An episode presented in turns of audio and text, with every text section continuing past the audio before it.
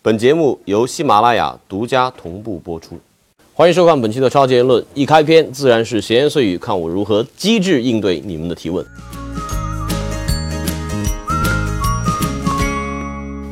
范厨师现在该不该换啊？也许要等到曼联完全完全理论上都不可能获得下一个赛季欧冠资格的情况下啊，这应该是范加尔下课的一个时间点。高洪波入主国家队，明确是过度的，这说明足协要放弃这届预选赛了吗？呃，关于中国足协的这种判断，我觉得连中国足协自己这种提问啊，中国足协自己都回答不了。欧洲高水平联赛发生误判时，中国球迷的反应平淡，但中超和 CBA 发生误判时，球迷就会产生各种阴谋论。为什么会有这样的反差？嗯，这个提问确实很有意思，因为。首先，我觉得中超和 CBA 这更关乎我们自身，这是我们自己的联赛，那你当然反应会更加激烈。呃，当然还有一个很重要的一个原因就是，为什么会有这么多阴谋论的诞生？那是因为历史曾经或者现在还有个很多阴谋的产生，阴谋滋生的一些土壤没有被净化。呃，这样的反差，我觉得短期之内不会完全的消除，这是社会环境所决定。为什么国米在意甲下半程会崩盘？是曼奇尼的问题吗？啊，曼奇尼肯定要承担一定的责任。最近我还关注了国米在主场跟佛罗伦萨那场比赛啊，这支国米确实踢得非常非常难看。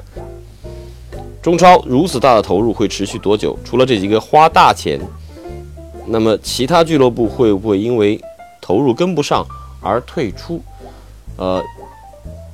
借用一个叫做杜尔顿啊，一位长期关注跟踪亚洲联赛的欧洲记者的评断评判呢，他说现在的中超是完全彻底的资本主义，这是一片 wild wild west，一片荒野狂乱的西部，没有秩序，没有规则，只有钱。接下来，请收看本期超结论的红黑榜。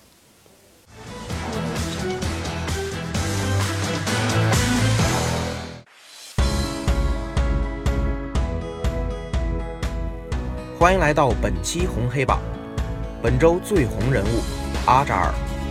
上赛季的英超 MVP，本赛季以来状态萎靡。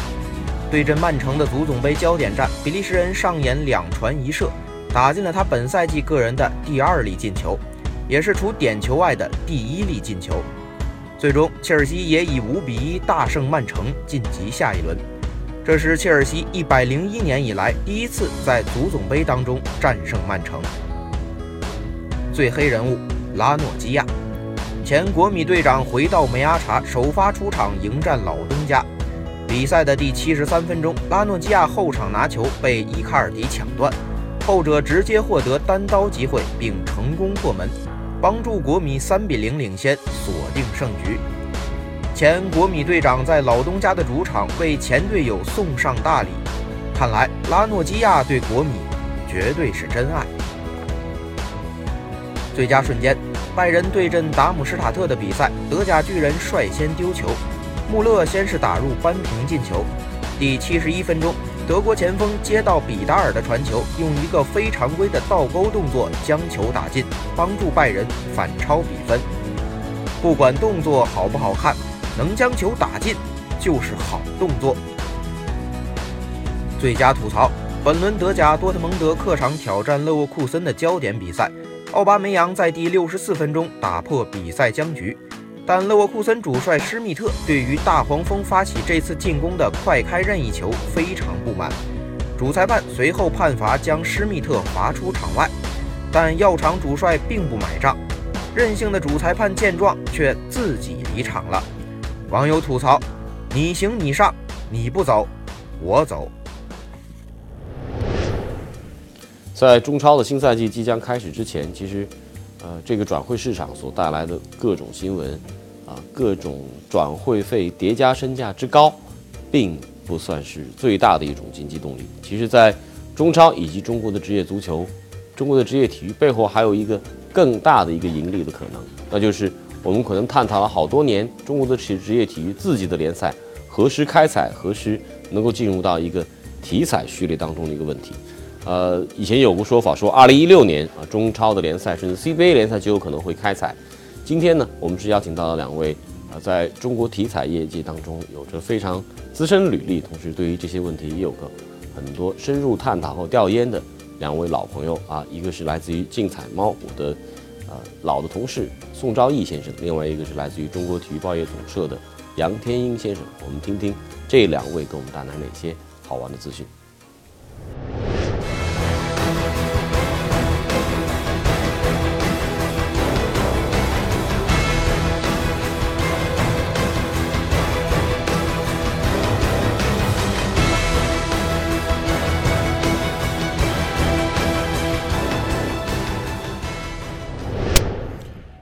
觉得我作为一个球迷，一直有一个横亘在我心头好几年的一个重要话题，就是中超开采这事儿有时间表吗？这个赛季不会，下个赛季会吗？这个传闻已经好像在空中飘荡了有两三年了。天鹰能给我们带来一些呃怎样的内幕分析？那啊，内幕分析就是中超这个事情啊，这个赛季可能性已经不大了。现在我们觉得，按照现在的原计划，因为这是国家去年提出的那个，就是中国足球改革的那，你们说到了嘛，所以应该是国家有一个倒推的，有一个倒推的时间表。我们的初步的估计哈，如果今年不猜的话，明年可能会放在十四场里面猜，就是一七年会放在十四场里面猜。然后一七年之后，我觉得应该会放在竞竞彩里面，就单场里面来猜。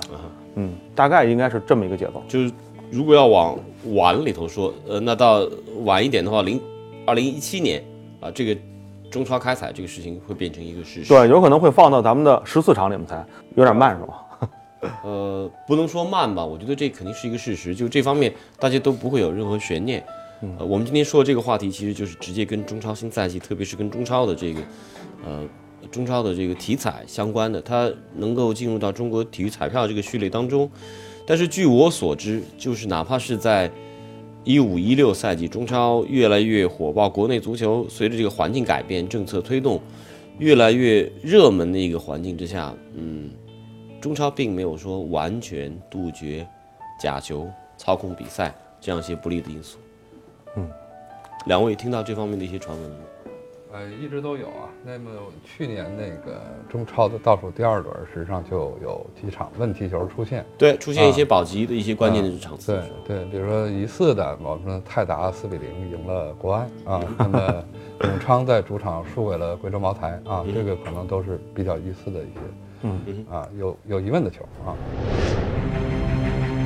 在中国职业足球的历史上，有一些比赛引起了大家的质疑，比如鱼神假球悬案、假币无鼠事件，就连零四年国足七比零香港之战也被冠以假球之名。另一方面，中国足协对假球问题处理上的半推半就和力不从心，让大部分中国球迷对联赛开彩又多了几分忌惮。和抵触。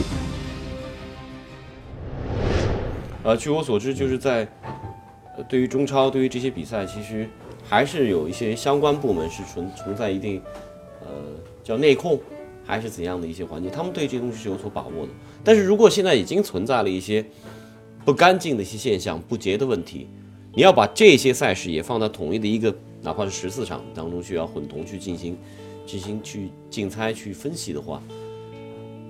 那会不会是对消费者的一种欺骗？呃，我觉得这个正好是相反的一个观点。我觉得原来的我们的比赛吧，这种就是假赌黑，其实说世界都有，不单是我们有。我觉得这种情况下，有了足彩之后，其实会带来成千上万的彩民，成千上万双眼睛，很多很多的人都来关注这个事儿。我认为罪恶会发生在哪儿呢？罪恶会发生在阴暗的角落里面，阳光能够看到的地儿，往往说会比较好。而我觉得中国足球现在最需要的是什么？最需要的是引入很多的周围的一些东西来关注它、监督它。所以我觉得彩票能起到这个作用，而且作用会非常大。嗯，那为什么这个道理存在了这么久以前，没有谁真正让它执行下去？到现在，二零一六，大家本来很看好二零一六有可能会要开采的，也没有实施。其实这个话题从最早，实际上十三年前，我做过一期《实话实说》节目的录制。那么当时我们探讨的话题是说，中国足球要不要加入足彩的竞猜？那其实我们在今天来做《超级言论》这个节目，我们又谈到这个话题，已经过了十三年之久。我们道理还是那个道理，我们从来就没有启动过。我们因为从来没有行动过，又因为可能有关部门觉得是说啊，我假球会不会太多了？有问题的比赛会不会太多了？我们不好去把控，这个事情就不存在了吗？实际上它一直存在的。我赞同天鹰刚才的观点，你得把这件事情放到阳光下，让大家一块儿来监督。但我听天鹰这话是不是说说明，就是这个有关部门他们的这个识别、他们的判断也发生了一些变化？这一年来，呃，对，我觉得其实从咱们那个足球改革那个里面看到哈，是第一次把咱们的足球彩票放到了这么高的一个层面上来讲。但是我觉得最核心的问题，所以我为什么觉得今天这个事情非常好呢？就是说最核心的问题是很多人的观念里面，比如说严老师，您抛出这个话题之后，您在网上一问，我觉得至少有百分之五十的人会说不能猜，因为有假赌黑，因为我猜了之后假赌黑会让我不中奖。就是社会上呢这种反面的舆论还是非常的多，所以我觉得就是国家所关注的还是说我这个事情的社会反响怎么样。所以我觉得这种正面的引导、正面的声音，我觉得现在还是弱了。我觉得要用更多的人来理解这个中超竞猜给足球带来的一个好处。对，那我就其实一直想知道，为什么正面的声音始终亮不起来？是因为大家还没有完全了解这个当当中的道理，这是一部分原因。其次，我还是认为，就是这个有关部门，呃，天一用“国家”这两个字很笼统做一个概括啊。我觉得在做一些正向的传输和分析这方面，呃，我感觉力度还不够，至少这种透明化的程度还不够。我们不知道这个事情进展走到哪一步，不知道未来是以怎样的一种，呃，接近于立法的一种手段，能够让它变得更加，呃，合法化、更加透明化。但这当中还是会有一些技术环节，比如说，为什么还要通过一个十四场的过渡，最终才能够进入到竞彩的这个池子里头？摸着石头过河嘛，这个十四场其实是个石头，对吧？对对对。如果现在实际上是有单场玩法的，那单场玩法最大的不确定性在于它是否国家是否能够从中有利润嗯啊。呃，那我们看最近可能单场场场次开的少了，嗯那可能是因为国家在这块儿有亏损，嗯啊，那么它所以少开了这个单场场次。那我们中超其实也要有这么一个过程。他如果开单场的话，有一场比赛，那会不会有人被操控？啊，会不会有巨额资金来介入？啊，这个实际上很难讲。它应该有一个逐步开放的过程，这个我赞同。嗯，这是个技术手段的。那当然是，那当然是。但是话题是说，你开了之后，开胜负彩难道就没有控制了吗？是吧？它其实也还是有的。但是我们要说，我们要把这件事儿做了，要让这些造假者的成本让它大大的提升，全民监督加上我们的政府部门、公安部门全部介入。我相信这个联赛环境它会净化掉。在二零一五年三月，国务院颁布的《中国足球改革发展总体方案》五十条全文中，明确地指出应大力支持和研究发行中国联赛彩票。如果未来本土联赛可以进入足彩行列，国家体彩中心自身在技术上和风险控制上需要准备哪些工作呢？嗯在这方面是不是已经有一些有利的一些迹象已经出现了？如果就是政策层面上，呃，我政政策层面是吧？嗯我觉得政策层面就是出的那个文件啊，其实是这么多年以来啊，对足彩推动非常大的一个，因为这个文件的出台比咱们现在所有的彩票的管理机构的级别都要高，对吧？就是国务院直接发的。啊，对，哎，这个的东西就导致你所有的彩票的这个管理机构的人，你都不能再说什么了，你一定按照国家规定去做，你只有跟国家来汇报的权利，对吧？我觉得这个很关键。呃，另外一个就是刚才宋总说的这个，其实宋总说了一个很重要的事情是什么？就风控，就风险控制。我真要替大家说句话，就足球彩票的开盘的风险控制能力来讲，中国说自己第二，全世界谁敢拍着胸脯子说我是世界第一？我觉得在世界范围之内，应该很少有国家的彩票机构敢说比中国的风控能力更强的。这个可能大家都不信，是吧？我看严老师也露出了这个怀疑的目光。对对，对，在上届的世界杯跟上届的欧锦赛当中，全世界所有的庄家都赔钱了，只有中国的竞赛没有没有赔钱，就是我们风险控制的做得非常好，这第一。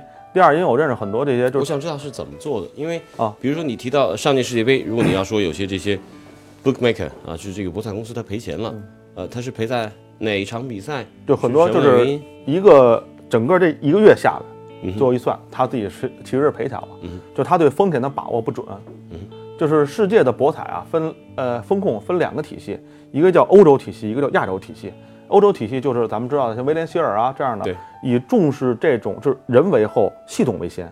而亚洲的体系呢，是以香港马会的标准，中国是跟香港马会学的，叫人为先，系统为后。人的能力是很强的，对于风险把控，对于比赛的掌握。所以我觉得这当中的风控，到到底要如何去做呢？它技术原则是什么？宋总跟聊聊，宋总是业界大亨，好像。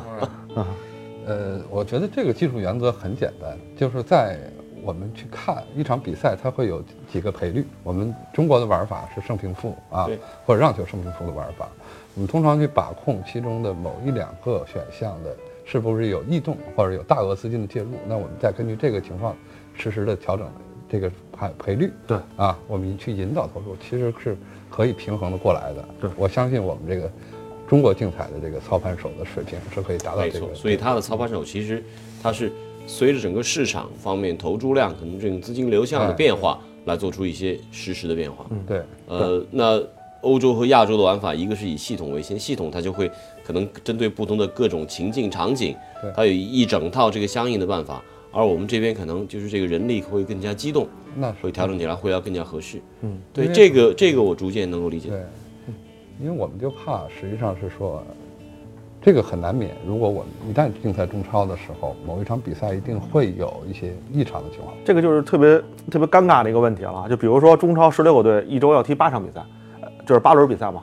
呃，八场比赛你会发现六场比赛都开盘了，有两场不开盘，大家就会说，哎，为什么呀？嗯，但是但是任何人都不会告诉你为什么。但是这两场比赛它就不开盘，这个就叫风控，对吧？对我规避了这场比赛的风险，因为相关的这种呃，就是庄家嘛，就是国家他知道这场比赛可能会有问题，那么是在我们可控范围之外了，那么国家就不开跑了。我觉得大家如果想看看哪场比赛是假球，咱们就开玩笑了哈，你就看看最后国家 哪场比赛不开盘。这些信息到底是如何获获取的？呃你看到的是资金的流向，对还有没有别的有风控的信息来源？有这个国家做了相关的，因为主要是数，一个是数据，一个是信息嘛，另外一个就是资金量，三个因素。这种数据信息，国家是已经做了大概两到三年的准备了，就相关的准备，包括各种的情况，国家都能够大部分的哈情况下能够掌握得到。但是他掌握到之后再开盘，反正咱看吧，最后不开盘的比赛，球迷朋友们，如果是你们的球队，你们要想想了，这个球队是不是有问题？为什么不开盘？中国都开了，为什么就你们这个队不开盘？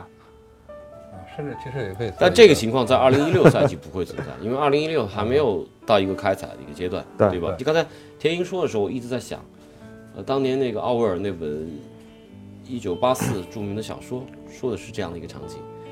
然后我还记得孙本清章有一 有一本小说叫做《隔墙有眼》，呃，反倒是在职业足球环境当中，在竞彩的环境当中，我真的希望能够做到对各个死角都能够隔墙有眼，因为这可能是对于球迷、对于彩民来说最公平的一种一种交代。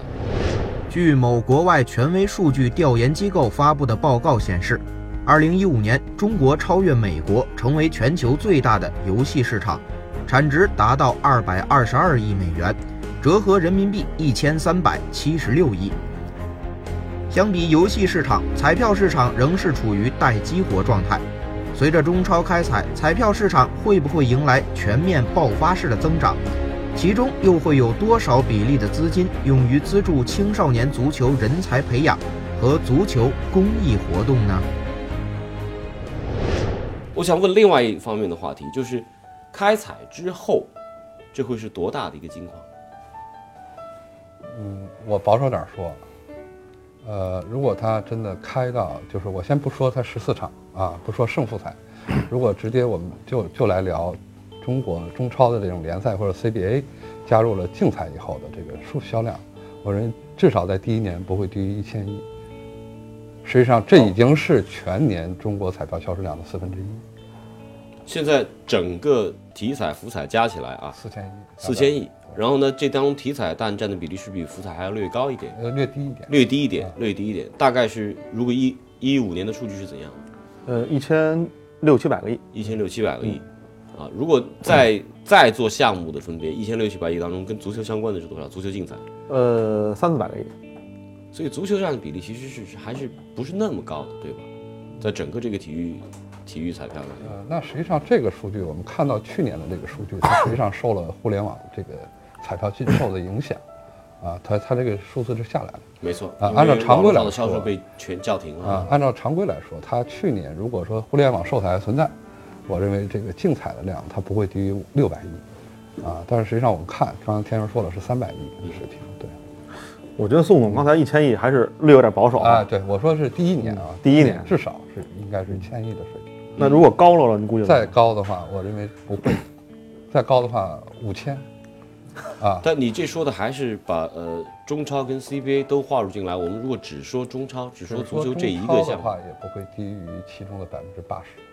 足球的量永远会比篮球的量多很多。对，假设这是一个六百亿的一个盘子，第一年，嗯，啊，我觉得这个数字已经足够吓人了，因为过去这半年我们听到的都是关于八十亿对于中超带来的影响，八十亿还是一个五年的一个概念，而且是这个前两年还是十亿，后两年才上升到二十亿，所以有时候你会觉得这是打开的是一个巨大的一个潘多拉的盒子，打出来之后，盒子打开之后它跳出来的东西不是我们能够预测到、预知到的，它这六百个亿未来。会做怎样的分配？有多少钱能够回流给足球？特别是不仅仅留给流向这些中超的俱乐部，还能够往更下层、更基层去流动。我认为关于这个钱的分配，那可能，呃，当我们一旦决定了说我们的中超加入了这种竞彩的序列里面之后，它之前它会有一个行文的规矩出来，没错，它会有一个分配的比例，它至少有相当一部分。那我们知道这个彩票公益金的部分是三十六，嗯啊，百分之三十六啊，我们来算，比如说我们按六百亿算，那百分之三十六也接近两百亿的水平。对。那这两百个亿，它其中至少有百分之八十，应该我认为我的理解，政府会强制用于足球方面的这种建设。那这至少它会有比例，百分之三十以上，我认为应该用于青少年。那这就其实啊我们就说，在一百五十个亿的一个大概是这样的一个范畴当中，有三十个亿，有百分之三十在用于青少年，对，有也许百分之三十返还给职业俱乐部。哎，对的，返还给职业职业俱乐部的话，如果一百五十亿的百分之三十，四十五这也是个四十五到五十亿。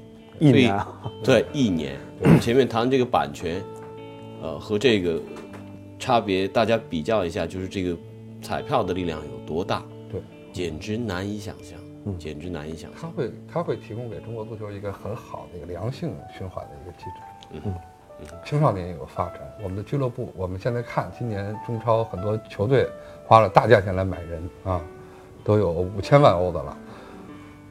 那我们这个每年是像这个公益金是可以根据联赛的排名，我们分配给各个俱乐部有奖金。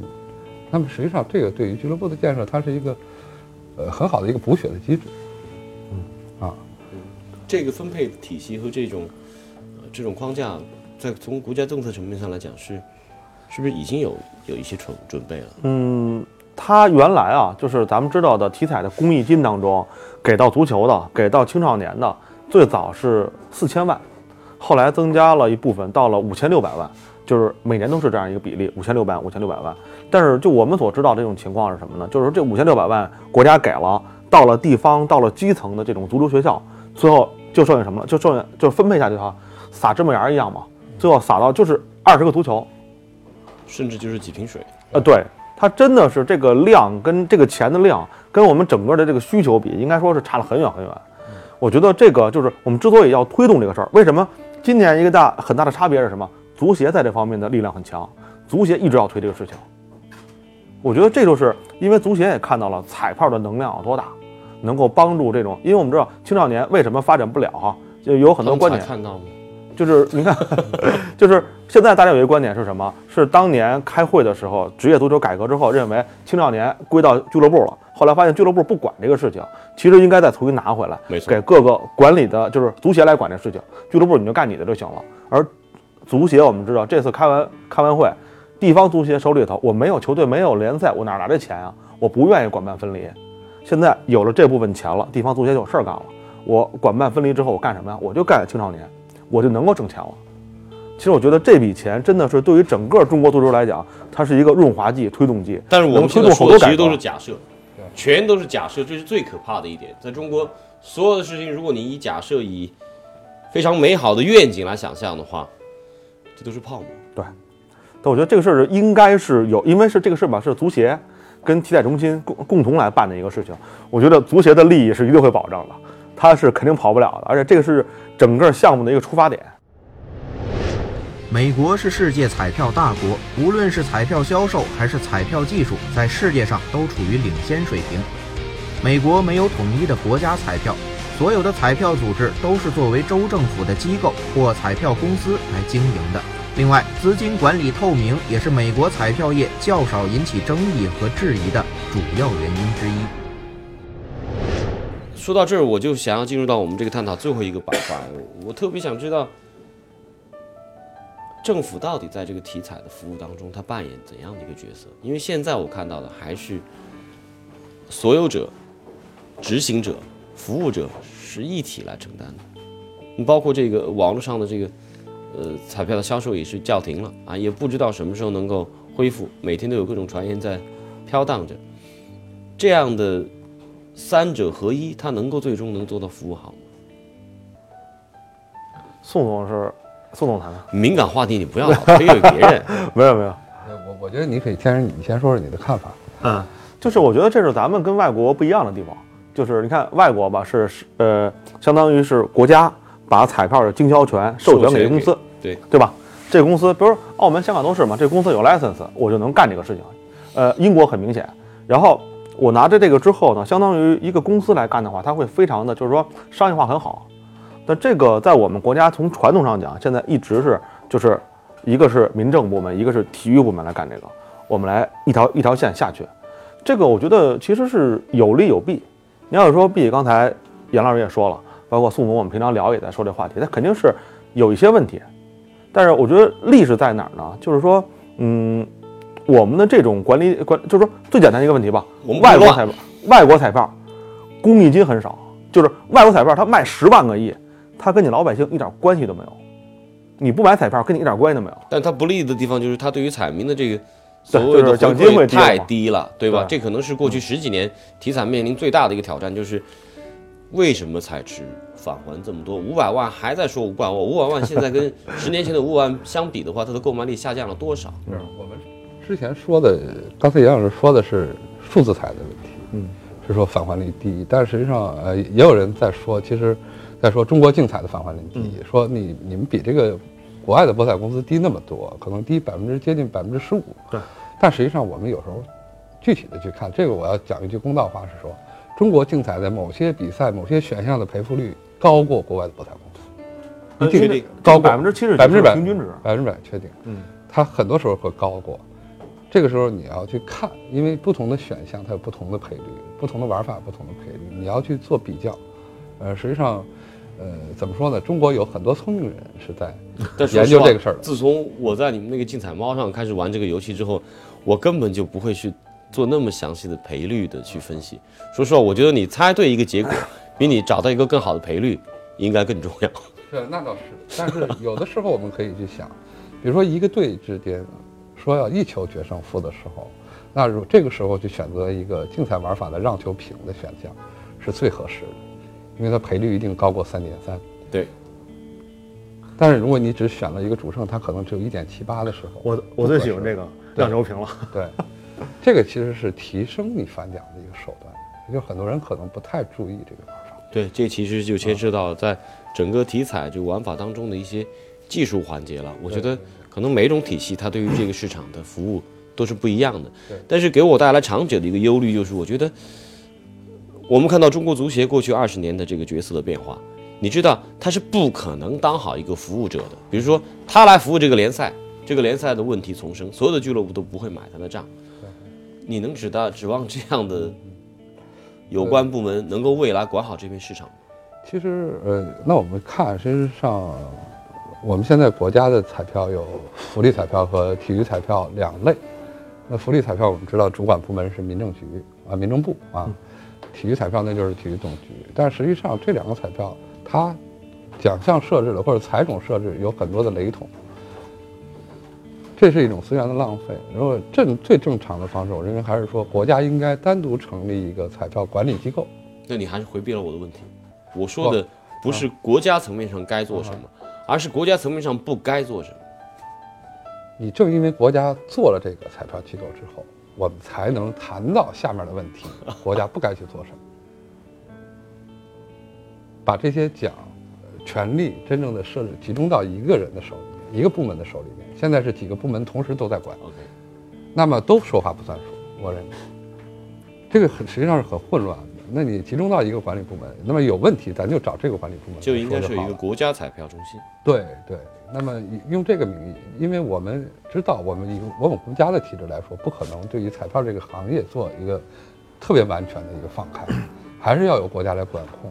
那为什么不成立一个专门的主这个部门来管？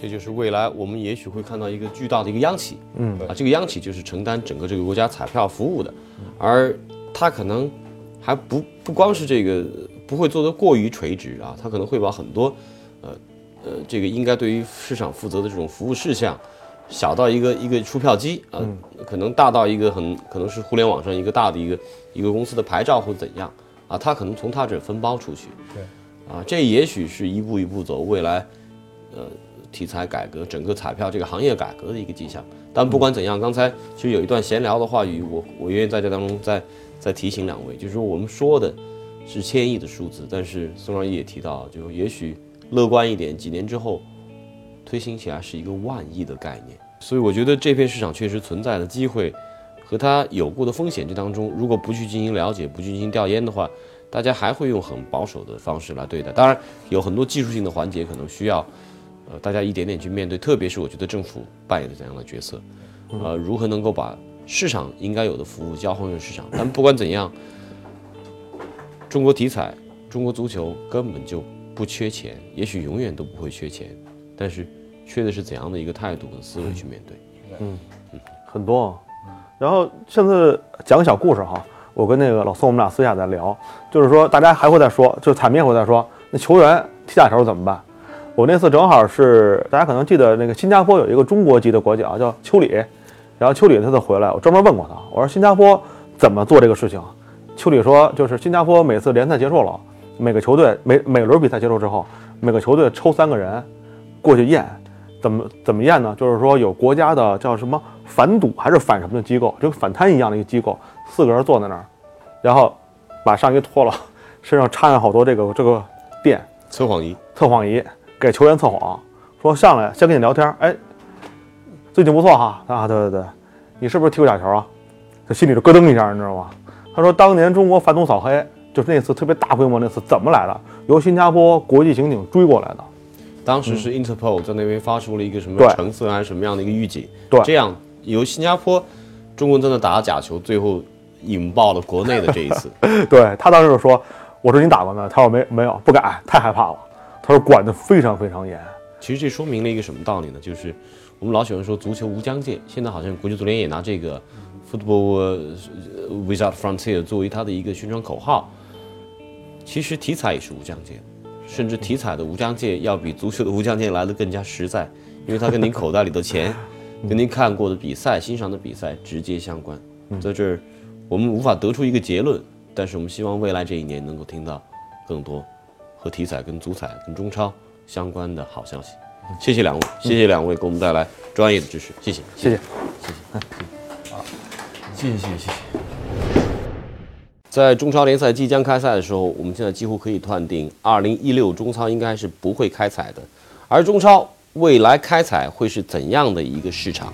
啊，这个市场的前景，嗯，就像宋兆义他不愿意直接透露，但是却不得不默认，这可能是一个万亿人民币的一个巨大的市场。这个市场一旦被激活，给中国足球、给中国社会将带来哪样呃影响呢？我觉得这可能会值得中央的一些相关部门和整个社会来进行更多层次的、可能多切面的详细的了解。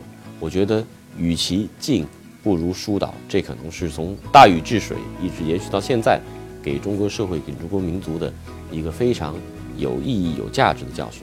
像往常一样，我们也希望能够通过各种社交媒体、各种工具的方式，不管是微信、微博还是其他，能够跟大家保持频率的互动。那每周呢，我们都会在微博上会有一次呃微访谈，探讨各种跟足球、跟超结论相关的话题，希望大家保持密切的关注。我们一直会有非常精美的礼品回馈支持超级言论、支持中国足球、国际足球话题的各位球迷朋友。